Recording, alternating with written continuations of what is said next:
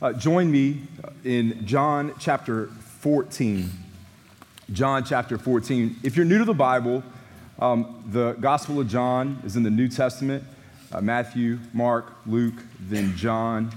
Uh, the big numbers in your Bible are going to be the chapters, the smaller numbers are going to be the verses. I want you to follow along, I want you to uh, stay uh, connected to uh, the Word of God as uh, I aim to communicate the Word of God this morning.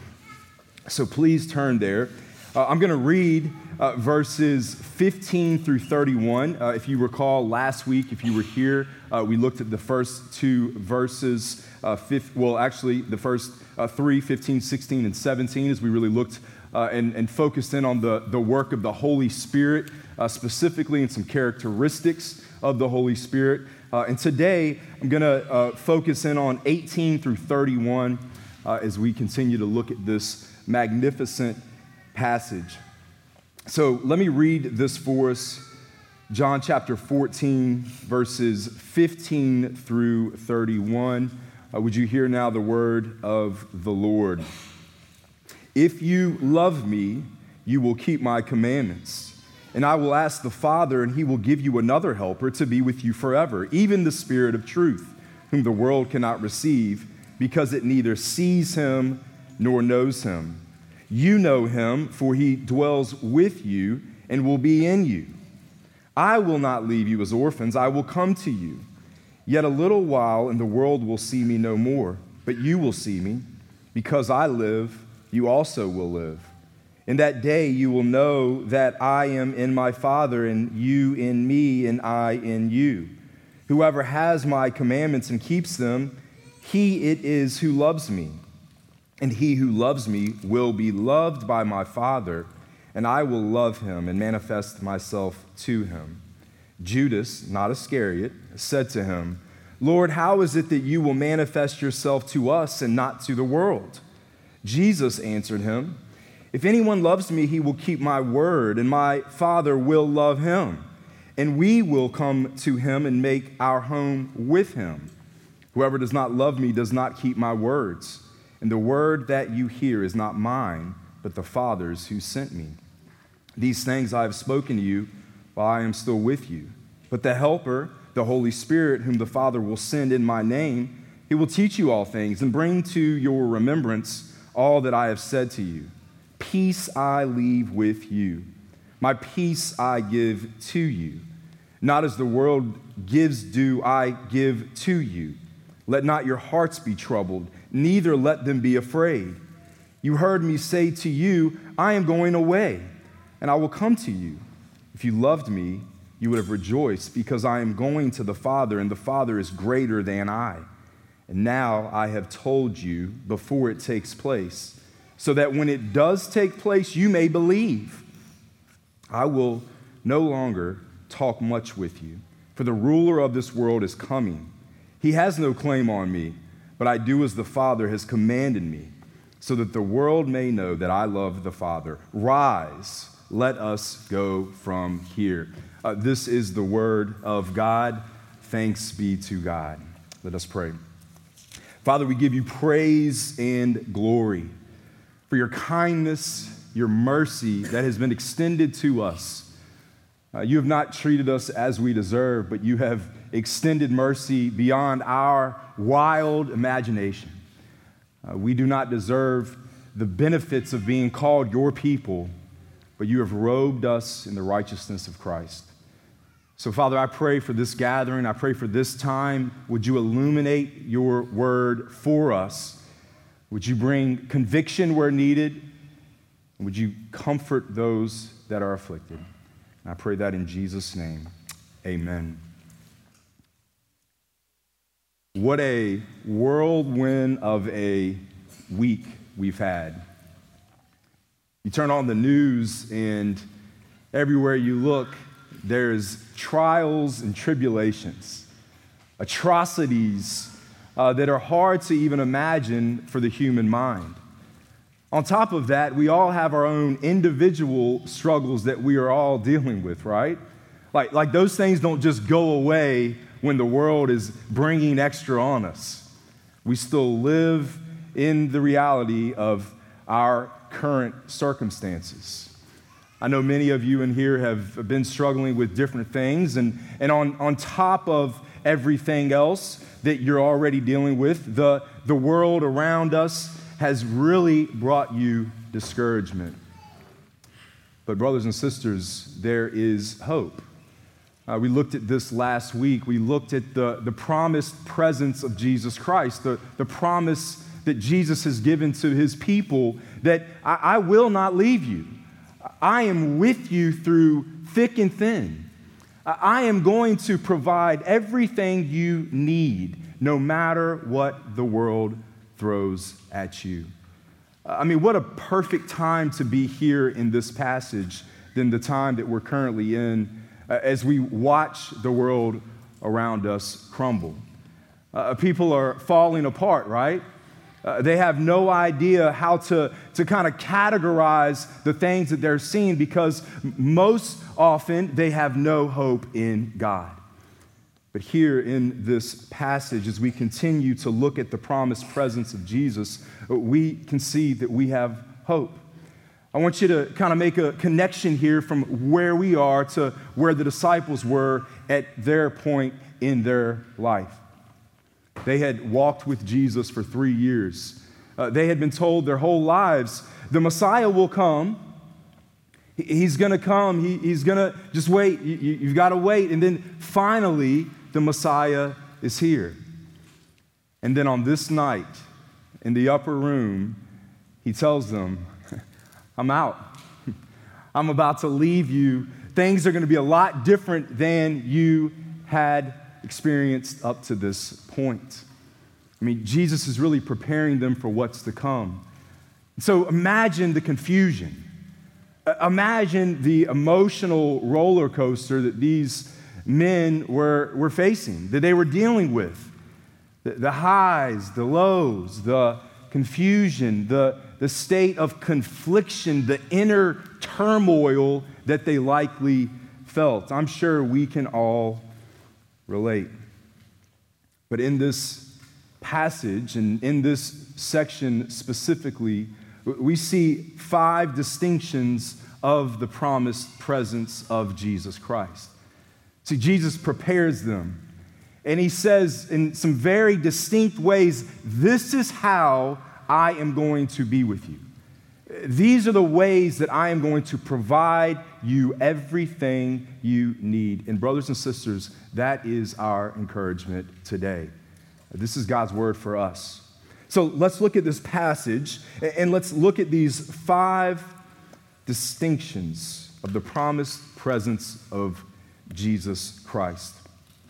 First, we see here that Jesus promises to appear after his resurrection.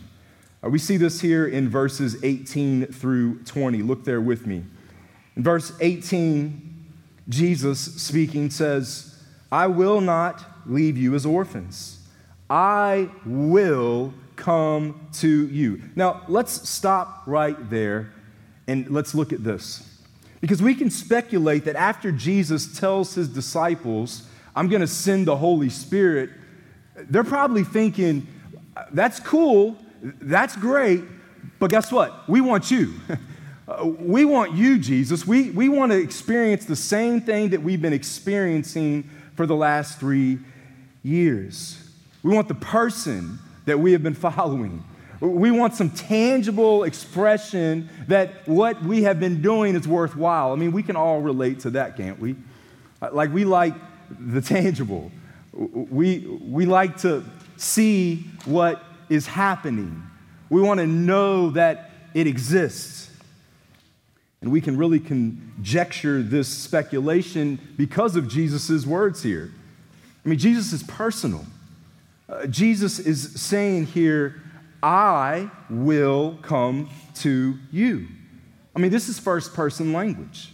He's saying, I personally will come to you. I will be with you. I will not leave you as orphans.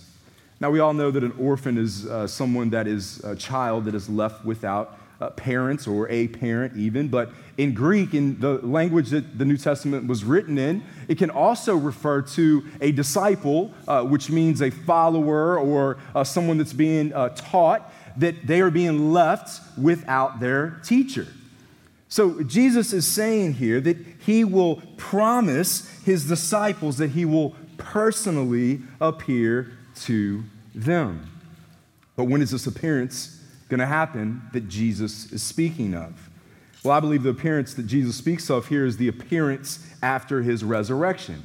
So remember, Jesus is going to the cross, he's preparing them for that. And he's saying, I'm, I'm going to come to you. There's, there's going to be something. I will, will not leave you. I will show myself to you. And I think we can get that out of verses 19 and 20. Look there with me. He says in verse 19, Yet a little while, and the world will see me no more. But what? You will see me. You're going to see me. So after his resurrection, if you recall, uh, Jesus doesn't show himself to the world, right? To, to everyone in the same way that he did before crucifixion. Uh, he didn't show himself in the same way. He actually appeared to what? His disciples, his people. Now, there are some people that uh, we see, there's record of uh, folks that were not uh, pre resurrection Christians that saw Jesus post resurrection and then became followers of Christ. But in general, Jesus did not appear before the ascension in a specific way to the world. He showed himself to his disciples. He also then goes on and he says, Because I live, you also will live. I believe that this is a direct reference to the resurrected body of Jesus Christ. I believe that he's showing here that he is saying that you're going to see me alive. You're going to tangibly see the living body of Christ. You're going to see me die and you will see me alive. And because I live, you also will live. You will have confidence. You will be strengthened in your evangelism. And you will believe and understand that no matter what the world may do to you, that you too will have a resurrected body because I live. I mean, that is the promise of Christ. He goes on in verse 20, he says, In that day you will know that I am in my Father. You will know in that day, there's a day, and you and me, and I in you. If you remember, Jesus has just been telling them that, I mean, over and over, that he and the Father are one.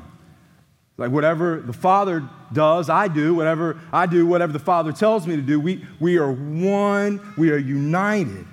He, he's told them also that the Spirit will be with them. So he, he's talking Trinitarian language here. He's saying that, that we are one. I'm going to be with you. So Jesus is essentially saying, when you see me, you, when you see the power, when you see the validation in my resurrection, you will know that what I have told you is absolutely true. See, the resurrected Christ is the validation of the words of Christ. It shows that he is who he says he is. And I believe this is what Jesus is explaining to his disciples in these verses. So, what does that mean for us? Like, how does that apply to us now in this day? So, I want to encourage you, have you think that knowing that the disciples saw his resurrected body should give us confidence, knowing that we will see his resurrected body ourselves. See, in the same way that the disciples were promised the fact, we too can be assured that, listen, if you are a Christian, you will see the resurrected body of Jesus Christ. Paul writes in 1 Corinthians 15, 3 through 7. He's writing, he says, For I delivered to you as of first importance what I also received that Christ died for our sins in accordance with the scriptures, that he was buried that he was raised on the third day in accordance with the scriptures, and that he what? He appeared to Cephas, then to the 12. Then he appeared to more than 500 brothers at one time. So Paul is saying eh, there's 500 eyewitnesses here. And, then he goes on and he says, most of whom are still alive. So essentially saying, go ask them for yourself. And then he says, then he appeared to James, then to all the apostles. Last of all, as to one untimely born, speaking of himself, he appeared also to me. Now, in this chapter, in 1 Corinthians chapter 15, Paul uh, continues to boldly present his treatise on the resurrected body of Christ and how we too will be resurrected.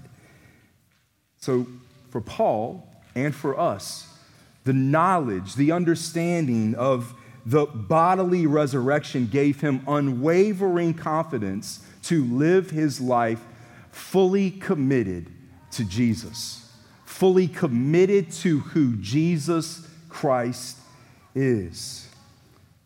See, he had the assurance that he too would be made alive. And, Christian, if you are here, you can have that assurance too. Trust God, trust the Word of God. Church, it is imperative. I mean, we must commit ourselves to the same confidence. In all that we do, in all that we see, in, in every circumstance we are put in, we must have the same confidence that these disciples were promised, that Paul then had, that, the, that these disciples are, are shown in the rest of the New Testament. There should be no doubt in our minds. We, we serve, we worship, a risen Savior. He is alive, amen? He's alive. See, we're the only people that can say we worship a living God. He is alive. And because of his life, because of his resurrected body, then guess what? If you're a Christian, you too will rise again. Second, we see that Jesus promises a greater knowledge of himself.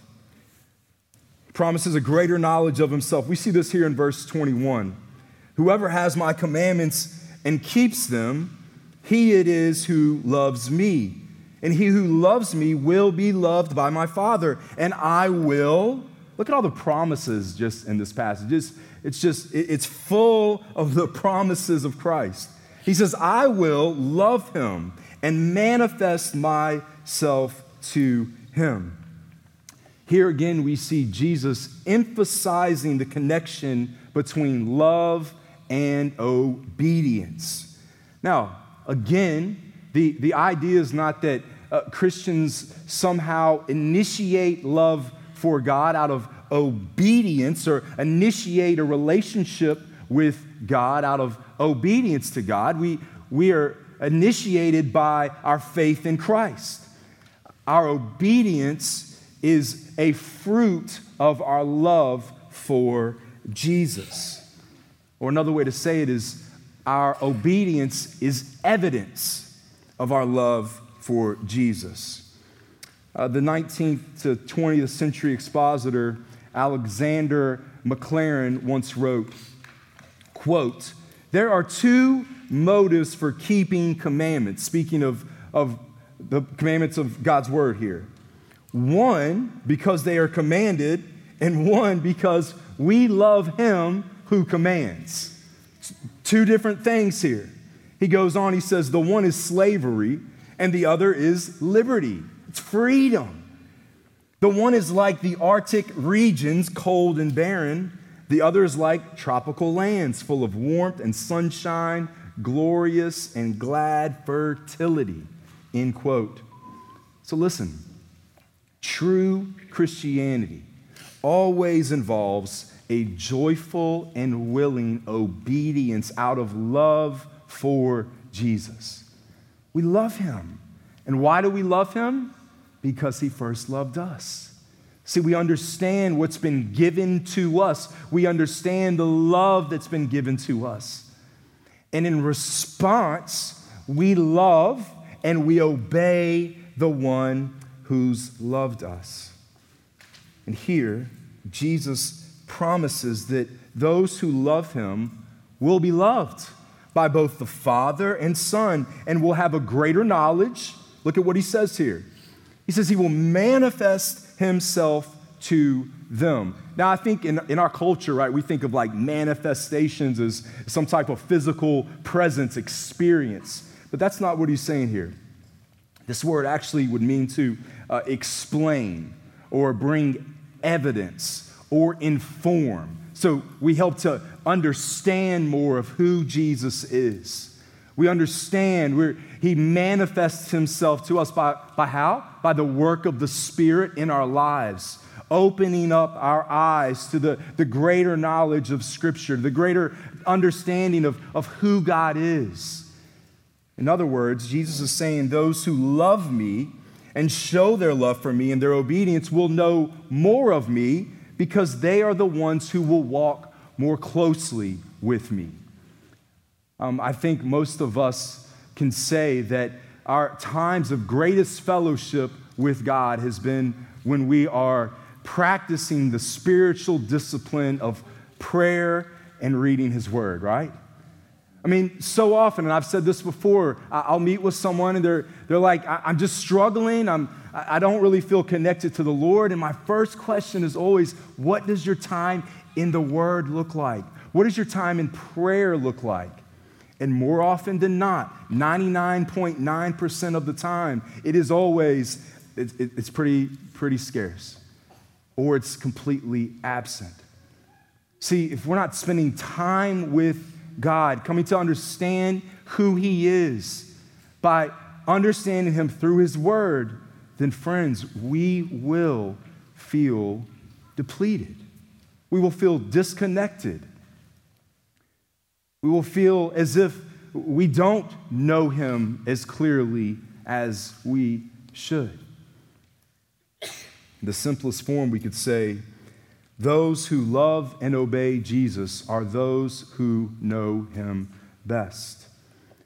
Paul writes in 2 Timothy 3 16 through 17 that would really help to emphasize here uh, the point that we learn more about God, about Jesus, by looking at his word. He says, All scripture is breathed out by God and profitable for teaching, reproof, correction, training in righteousness, that the man of God may be complete, equipped for every work. So, so how do we learn and grow in our knowledge of our Savior? by looking to the Word of God, by, by allowing the Spirit to communicate to us through the Word, through prayer and communion with the Lord. Now, Charles Spurgeon, one of the greatest Baptist preachers to ever preach, once said, quote, if you wish to know God, you must know his word. If you wish to perceive his power, you must see how he works by his word. If you wish to know his purpose before it comes to pass, you can only discover it by his word. End quote. Brothers and sisters, if we are to know Jesus, if we are to, to really grab a hold of this promise that's given to us here, we must be students of the word. We must be committed to prayer. Whatever you have to do to ensure that this happens for your eternal benefit, I urge you spend time in God's word. Get off of social media, turn off the football game, do whatever you have to do and spend time in God's word. You will get great reward.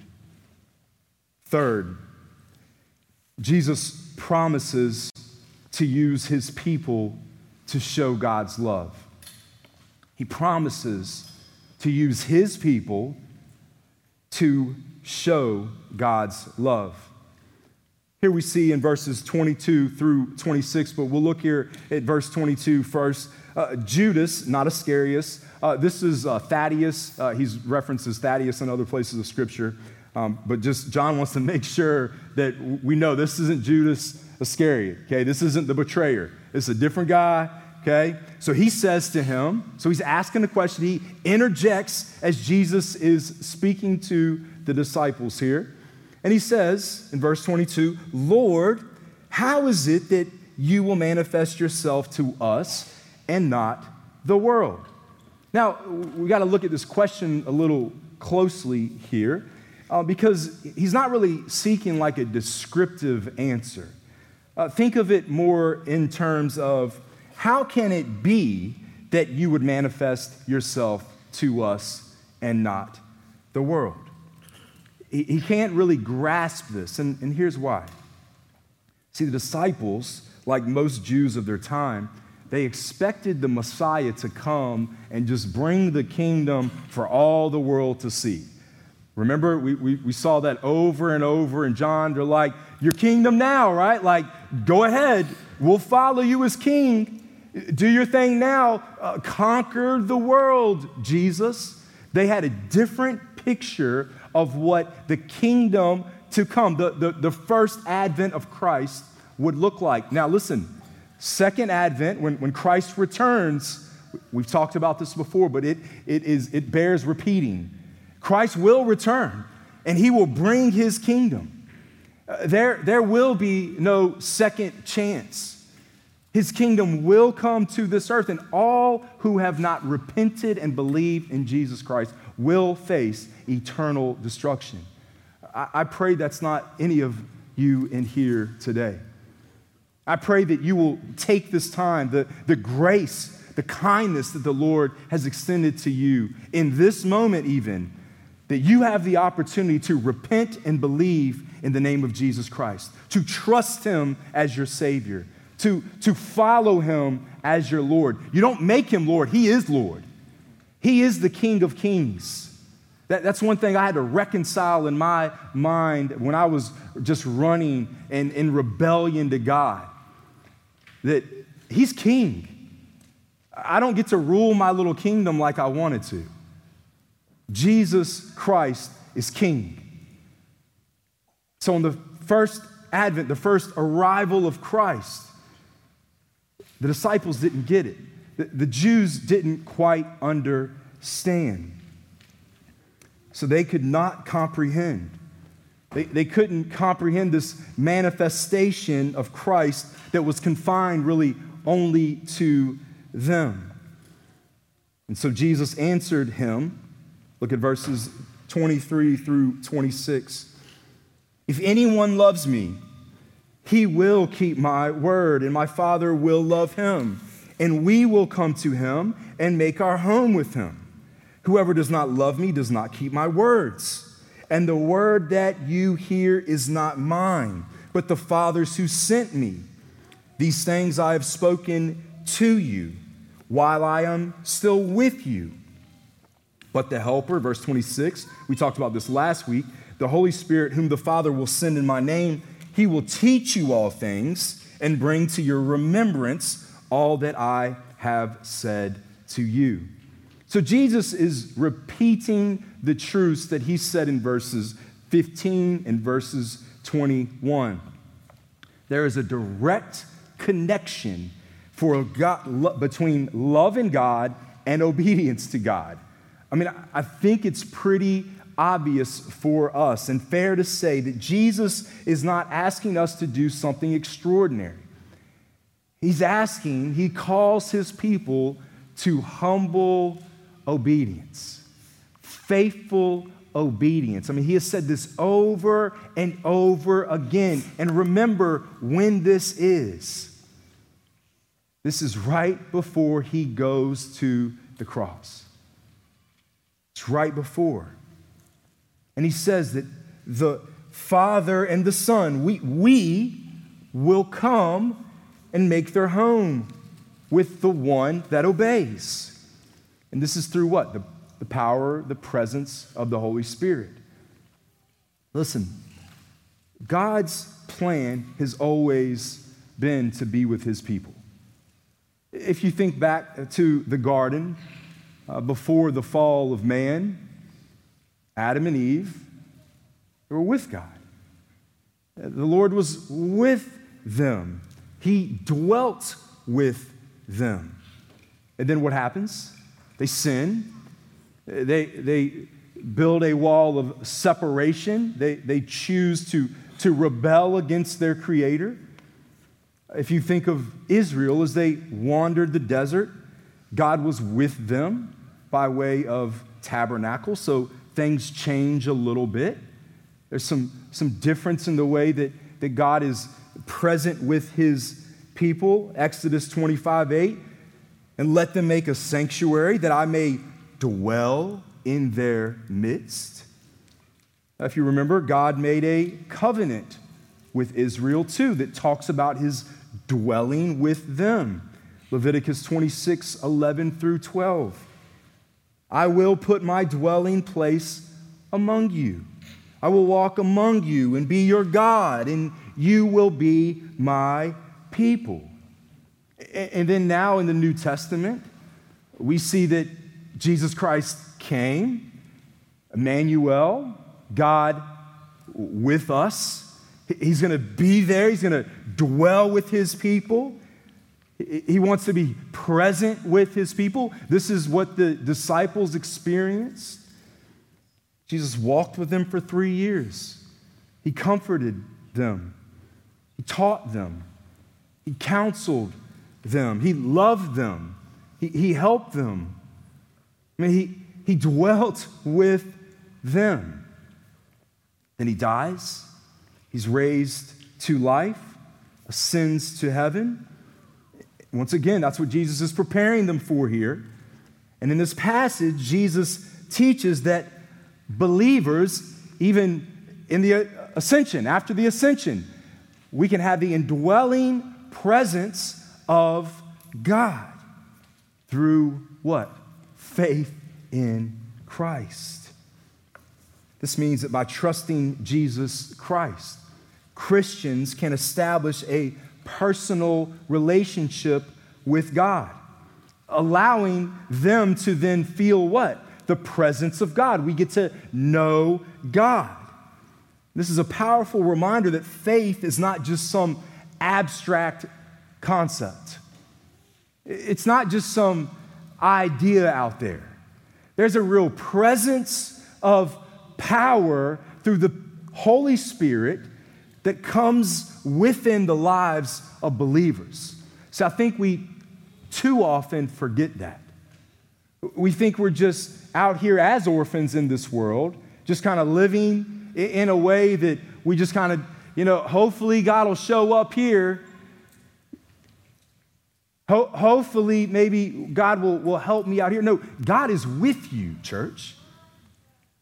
We may not always like the circumstance, but God is always present. He is always present, He's always working. Sometimes it's for our good to change our wicked hearts sanctification. Uh, someone asked me last week, well, what does it mean that, you know, like when we look at the Holy Spirit in us and like, okay, the, the Holy Spirit's always with us, but Scripture says that we should be filled with the Spirit. Yes, it does. Uh, but that doesn't mean that the Spirit comes and goes. Uh, I heard someone illustrate it like this that, that th- say you want your house to be painted white. And you invite a painter into your home. The painter's there, but he doesn't have, have access to every single room. And so we go and we, we open the door to the rooms, we give them access. We, we lay down the walls of rebellion. We ask and, and say, Help me here. Um, there's different rooms you're going to work in and through. See, sanctification is not a microwave. We don't pop it in, it's not a hot pocket, right? We don't pop it in, put it on two minutes, and we get a tasty meal. It's a slow cooker. Okay, it's Thanksgiving meal. It takes a while. It's, it's long. There's a process. And so the Holy Spirit fills us, and we ask the Holy Spirit, fill us, work in us, change us. We want to be changed. I don't want to be the same man I was last year. I want to grow. I want to know more of God. I, wanna, I want people to see that, that I'm one of His, that there's something different about me. And that's how it is as we experience the presence of God with us. See, this was essential for these disciples. We know that Peter went on to write in 1 Peter 2 5, you yourselves, right? He, he's writing an epistle, he's writing a letter to the church here. And this is what he says You're like living stones, or being built up as a spiritual house, to be a holy priesthood, to offer spiritual sacrifices acceptable to God through Jesus Christ. The apostle Paul in 1 Corinthians 6:19. He writes, "Or do you not know that your body is a temple?" So, hey, we are the temple. We are the presence of the Holy Spirit within you, whom you have from God. Once again, we looked at this last week, but the Holy Spirit's a gift. It's a gift. We've been given a gift from God. So we have the Spirit living within us. So Jesus says, I will show you my love for you by being with you. I'm going to be with you. That is the promise to all who are believers. If you're not a Christian, I urge you, secure that by faith in Christ today. And then, what does that mean for us, right? What do we do? Well, we get to model that love for others. We forgive as we've been forgiven. We show mercy as we've been shown mercy. Hey, there's gonna be a lot of people in your life that don't deserve forgiveness. But guess what? Our job is to show them the love of Christ in us and model that for them. Hey, listen, I'm gonna forgive you. There might be some boundaries, but I'm gonna tell you that, hey, listen, I'm gonna forgive you because I've been forgiven for so much that I do not deserve. And so we get this opportunity as God's people to live in a way that models the love of God for us to the world around us. Man, that's encouraging. Four, Jesus promises to provide peace. He promises to provide peace here in verses 27 through 29. He says, Peace I leave with you, my peace I give to you. Not as the world gives, do I give to you. And then he says, Let not your hearts be troubled, neither let them be afraid. You heard me say to you, I am going away and I will come to you. If you love me, you would have rejoiced, because I am going to the Father, for the Father is greater than I, and now I have told you before it takes place, so that when it does take place, you may believe. Now, listen, here's the bad news humanity is at war with God. And this is a war that humanity cannot win.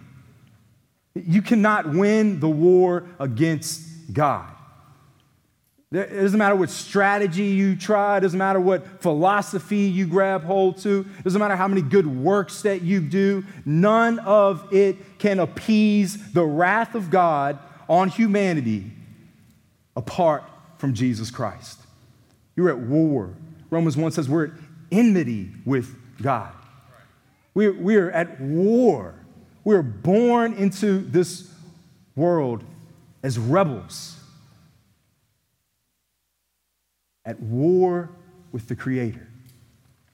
But here's the good news Jesus provides a peace treaty.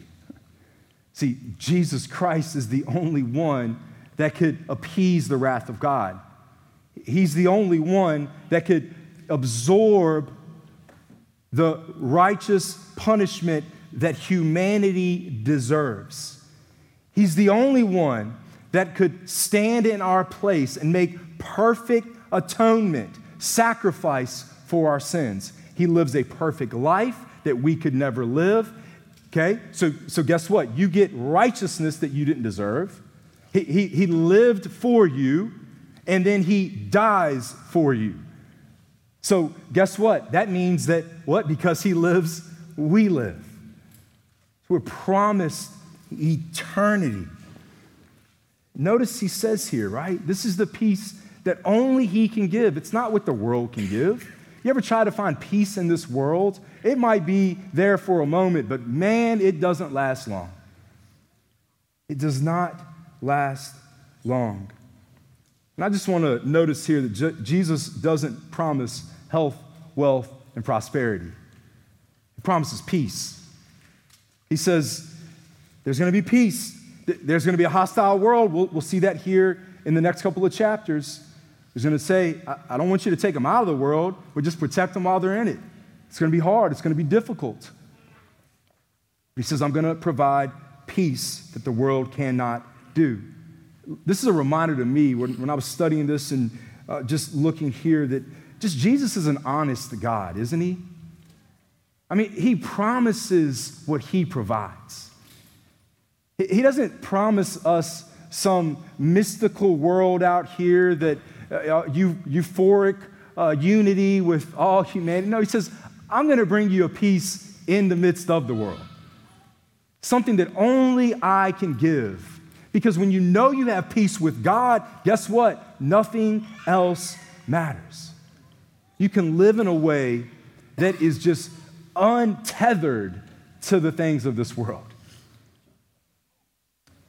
He says, I'm going to fix this. Things in this world might get rough, but you can have everlasting peace. Because what? He says, I'm going to fix it, I'm going to solve it. This is why he says, if you love me, like if you understood, truly understood, then you would rejoice because I'm going to the Father. The Father is greater than I. Here, the Father is greater than I uh, means more in terms of the roles of redemption, right? The, the Father sent the Son, the Son accomplishes the work of redemption, and the Spirit applies the work of redemption. They have different functions in the role of redemption. The redemption here, the Father sends the Son, He accomplishes, He obeys. The point is, is that Jesus accomplishes the peace needed for God's people to have peace, and He does this by dying on the cross. What's ahead? Hebrews 10 12, 14, the writer says in verse 12, But when Christ had offered for all time a single sacrifice for sins, one and done, single sacrifice, he sat down at the right hand of God, waiting from that time until his enemies should be made a footstool for his feet. For by a single offering, he has perfected for all time those who are being sanctified. In other words, Christians. So, Christian, he has paid the price. It is done, it is finished. What a promise. Friend, is your conscience conflicted? I mean, do you, do you feel the weight of the world? Is there turmoil in your soul? Is your mind unable to rest? There's two categories of people in here. There are those that are believers. And so, my encouragement to you is to cling to these promises, to trust that Jesus is with you. To those that may not be believers, that turmoil will never cease without faith in Jesus Christ. Submission to Him, allowing Him to, to lead, guide, obeying Him, trusting in Jesus, and submission. Trust in Christ today. Trust in Christ today. Finally, we see this fifth promise here. And he promises the world will know his power. In verse 30, Jesus says, I will no longer talk much with you, for the ruler of this world is coming. So essentially, what he's saying here is like his time is coming. He's saying, My time, my, my time to die is coming. I'm, I'm headed to the cross. He speaks of his impending death here. He's on the way, he's going to die. Now, I want you to notice here that he doesn't say that Judas is, is bringing the Romans. He doesn't say, like, the, the people are, they're about to come get me. He, he credits their work to who? To Satan, to the ruler of this world. See, Satan is the one who rules the hearts of the wicked, of unbelievers, of those in the world uh, John writes in his epistle in 1 John, he says in 5:19, "We know that we are from God, and the whole world lies in the power of the evil one." So the, the world is under the sway, the influence of the devil. And this is important for us as Christians to remember as we deal with non believers. See, our battle is not necessarily with them. Our battle is spiritual. Our battle is, is against the one whom they have pledged allegiance to. We want to see them come to a saving knowledge of faith in Jesus Christ. So, what do we do? We evangelize and we pray for them. And we model lives that show that, that we too were, were once lost, but now we are found. And we live different. As we deal with wicked men who do wicked things, we must remember they are under the control of Satan. They, they follow the way of their father. Their hearts are hardened to God. And even for them, right, our first line of defense is prayer. Must remember that. But what does Jesus say here? Look at verse the end of 30, he has no claim on me. And then in 31, I do as the Father has commanded me, so that the world may know that I love the Father. Then he concludes this part and says, Rise, let us go from here. So here's what Jesus is saying He's saying Satan is not calling the shots here. Satan's not saying what happens, he's not moving the pieces and, in winning the game, although it might seem that way. He says this is God's plan. Everything that's happened up to this point has, has brought this to fruition in the way that God has orchestrated.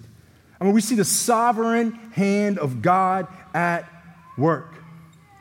And why? There's a reason for this. He says, So the world may know that I love my Father may know that I am God, may know that the Father and I are one. And then, for application purposes, as he has instructed his disciples over and over again with this love and obedience mantra, what does he say? I love my Father, so I'm going to obey my Father. I'm obeying him. See, the world, the disciples in the moment of crucifixion, they think Satan got him, like it's over. See, the resurrected Christ says otherwise. The resurrected Christ says it is not over. And Paul wrote to the Philippians, he says, in 2 5 through 10 is, is this applied to him practically in his life in what he did. He tells them, Have this mind among yourselves, which is yours in Christ Jesus, who, though he was in the form of God, did not count equality with God a thing to be grasped. But he emptied himself by taking the form of a servant, being born in the likeness of men, being found in human form. He humbled himself by becoming obedient to the point of death, even death on a cross. Brothers and sisters, may we model the obedience of our Savior. May we rest on these promises that are packed in this passage and, and live lives that are confident. I don't know what everyone is dealing with personally, but I, I just want to say whatever trial and tribulation you are going through, if you are a Christian, you are never alone. He is with you, friend. He is there with you, right in the middle.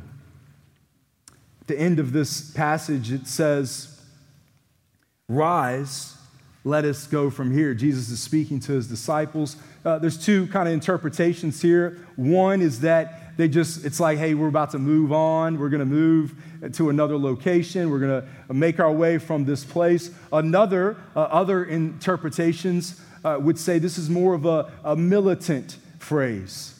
That, that he's saying, let's go attack the enemy. Like the enemy's there and we're going to approach. Rise, let us go. It was a military phrase. I prefer that one. Um, that's just how I am, right? Like, I, I prefer to think that that's what Jesus was saying. Like, the battle is there, Calvary's ahead, let us go. We have nothing to fear. So that's what I want to leave us with today. Friends, we have nothing to fear. Our eternal security is sealed. We will see the risen Christ. If you're a Christian, that is your confidence today. Let that put some steel in your spine as you face the world around you. Not as hostile and with animosity to the world, but understanding that they are under the sway of the devil, and our job is to pray evangelize, proclaim the truths of Scripture, and live lives that model the gospel that we say we believe. So may we do that. May we be a church here in Lynchburg, Virginia, that models this type of assurance, the presence of our Savior. Let me pray for us.